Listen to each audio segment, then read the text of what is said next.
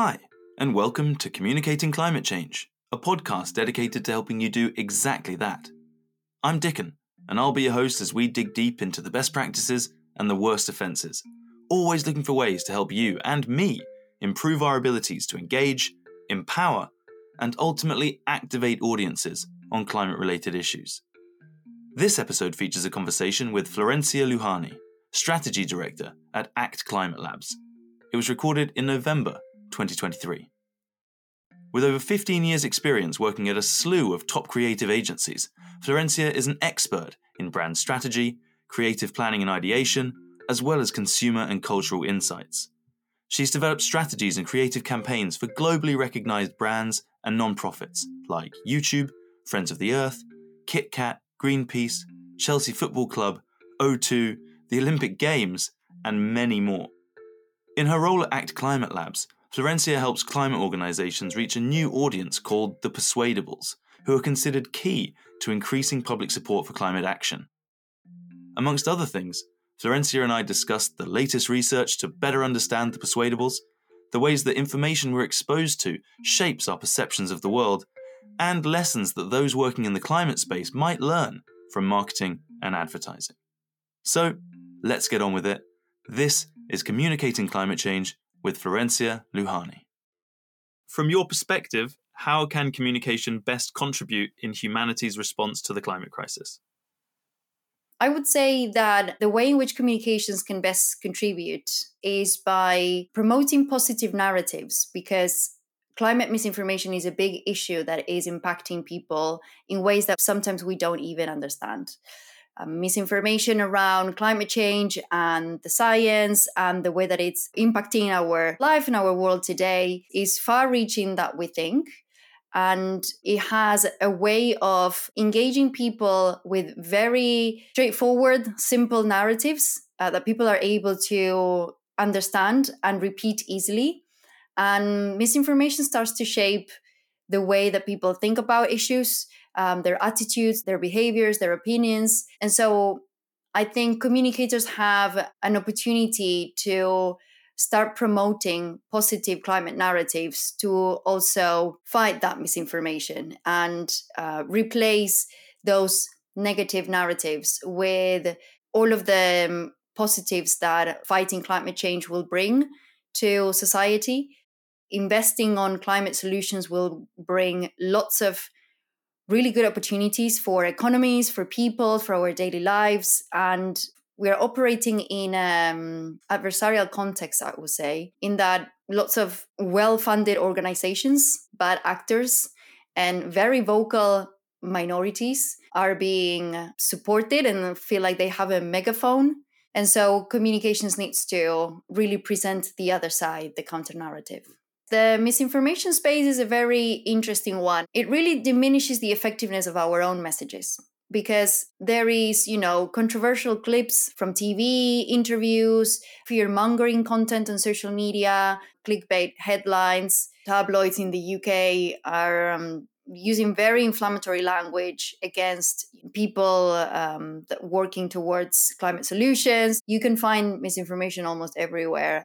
All of those things really shape your views and attitudes on things. And so when people are reached by these narratives, they start to think that climate action can wait, or why should they do something about it?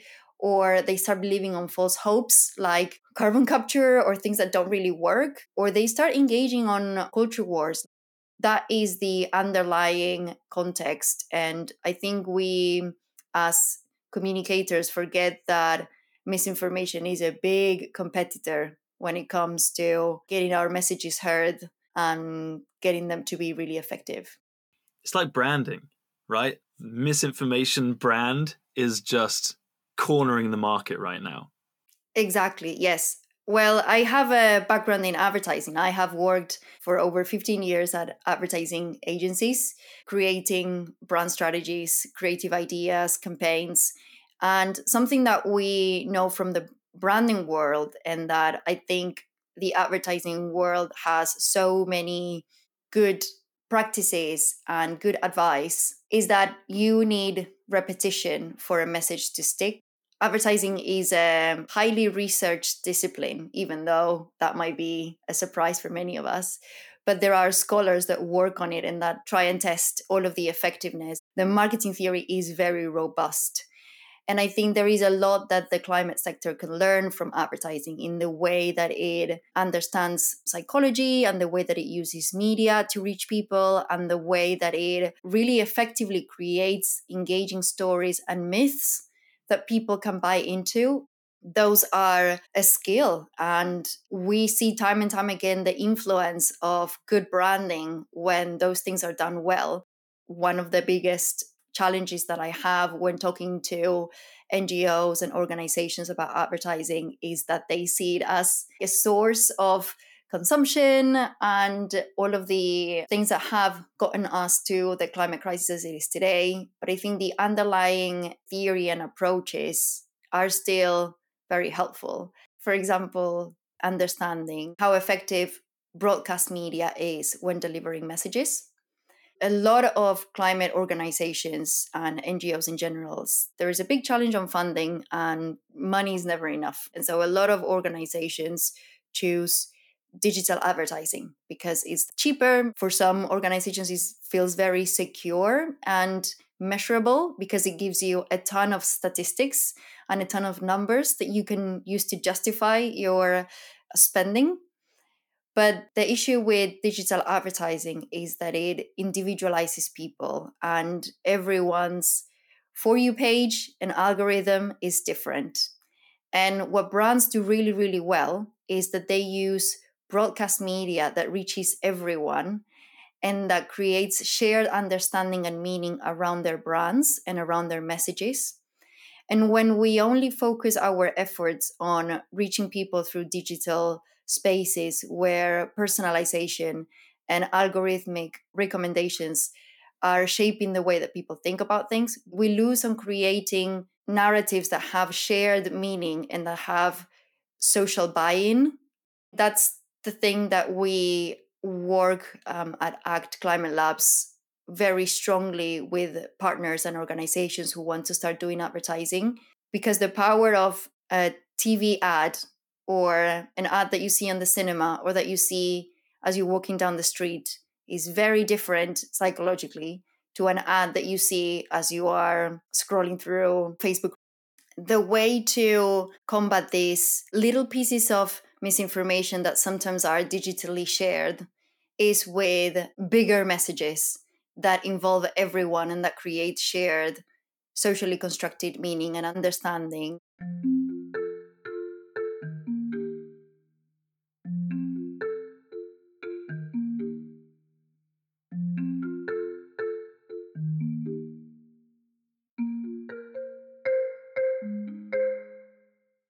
Could you explain the concept of the persuadables and why it matters when considering outreach on climate related issues? The Persuadables sits at the very center of ACT Climate Labs and our theory of change. Our project is all built around this audience, and we we coined the the word the Persuadables to characterize people who believe that climate change is happening, but are really not that interested in the topic. They don't really discuss it, and it's not really a priority for them. But overall, they are supportive and they could be our allies, but they're just not really engaged. We started working off climate outreach, groundbreaking work, Britain Talks Climate, that identified seven segments in the UK population where you have around 14% of people agreeing with climate policies and 17% on the other extreme not going to agree with climate policies and they're not going to be convinced to.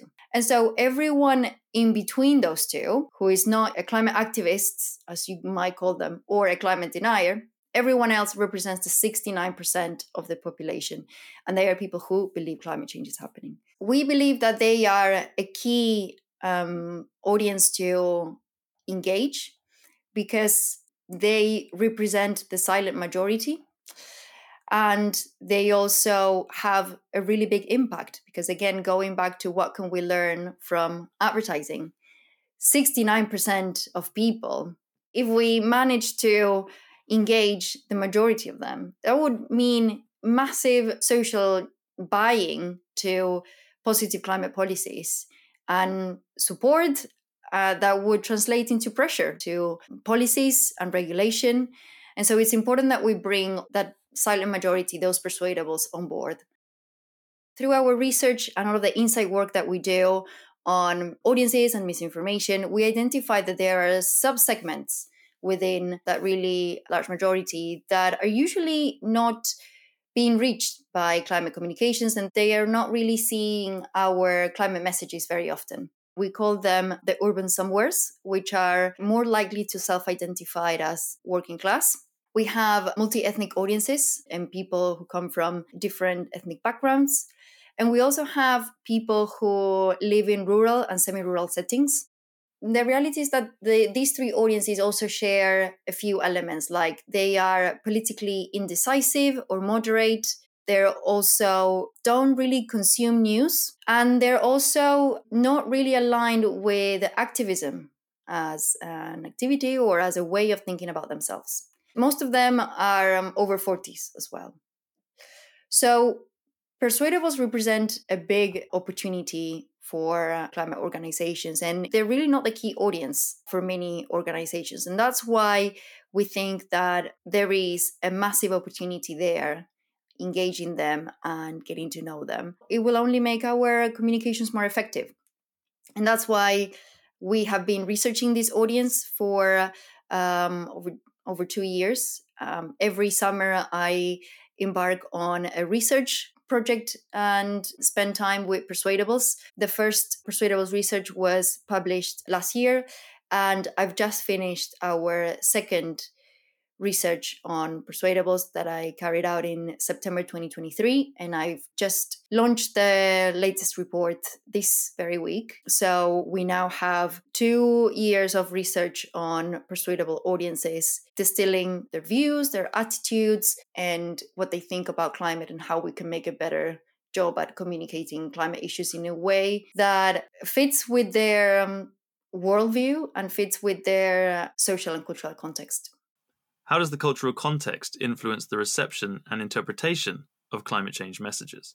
This research that we just published now in November 2023 argues that the challenge of communicating climate change has nothing to do with getting climate right, but getting the cultural context right.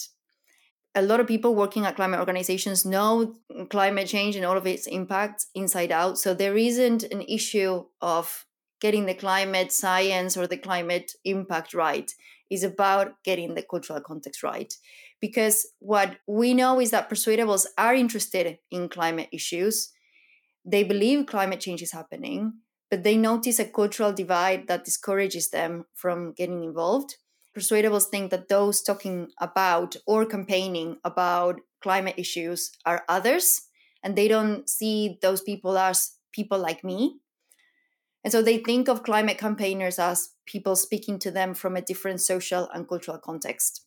And I think that is an important point to reflect on because our communications as a sector are a representation of us. And the people that w- work at climate organizations, we have, you know, some very specific social and cultural context, right? So we have a high involvement in politics.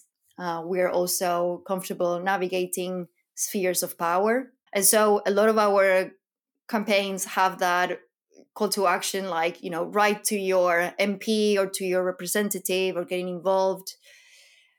And we also have a lot of trust in institutions, right? Many times we are part of those institutions. And so we believe that change is possible. And so our campaign says something like, you know, we have collective power we also have understanding of interconnected issues. We understand the way that climate change is related to social justice and we have global perspectives. A lot of people are working specifically on the global north or the global south.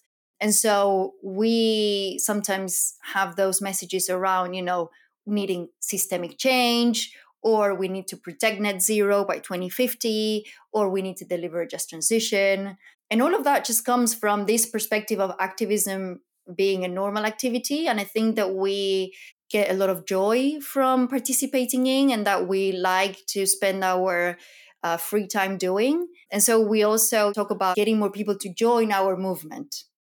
But persuadables have so many different issues with those different statements. For example, when we asked people to give their thoughts on the write to your MP call to action, they said, I'm not sure who my MP is, or I don't even know what to say or how to write a letter. Is anyone going to judge me if I don't use the right words? When we say, you know, we have collective power, they're a bit like, oh, well, we only find out about the changes uh, once they happen. Nobody thinks of asking us first. So there is also that disconnect of really not believing in that collective power element a lot of people also struggle to really understand what delivering a just transition means in terms of the impact on their daily lives. And I remember one persuadable said to me, I don't know if I'm on board with that because I don't really understand what bits of my life are going to change. So, how can I say yes to something like that that is so abstract?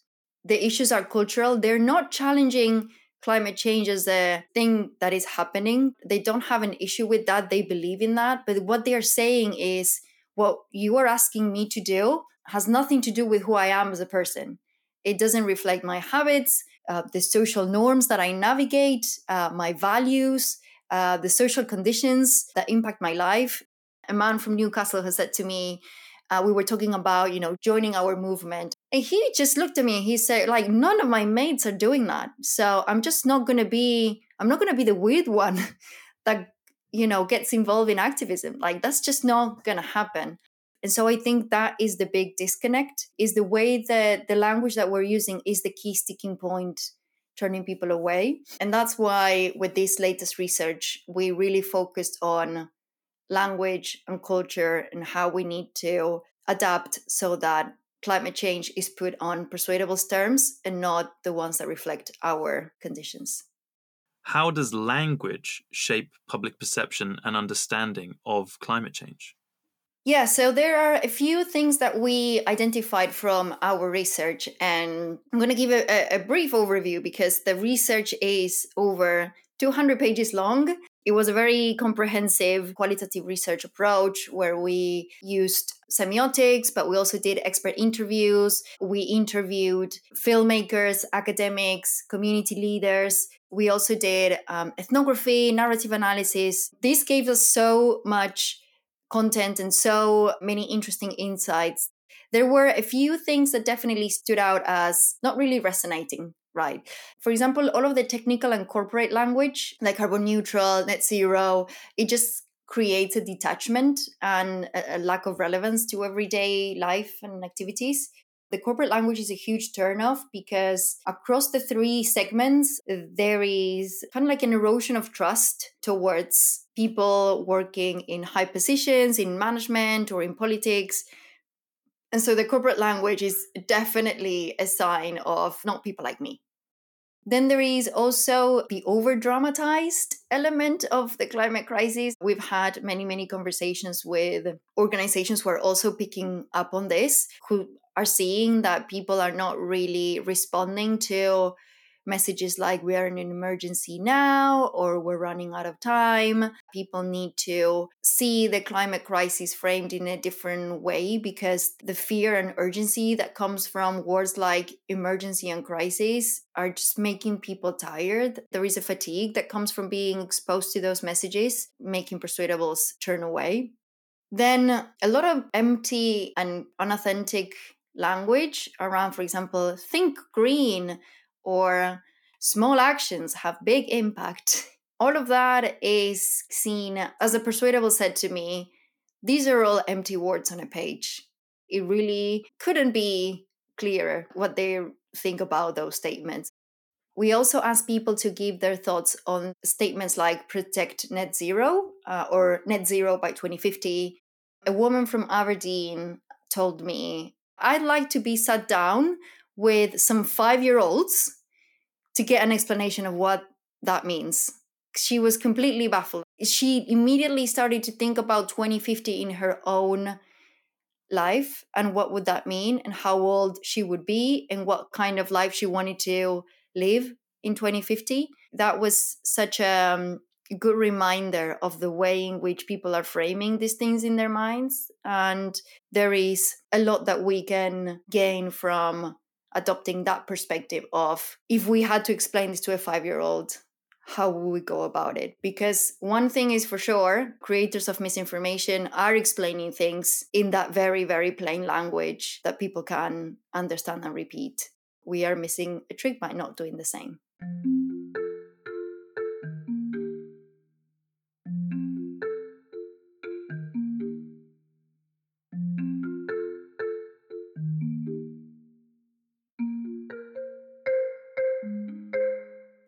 How can we use all of these insights that you've described to produce climate comms that more effectively engages the persuadables?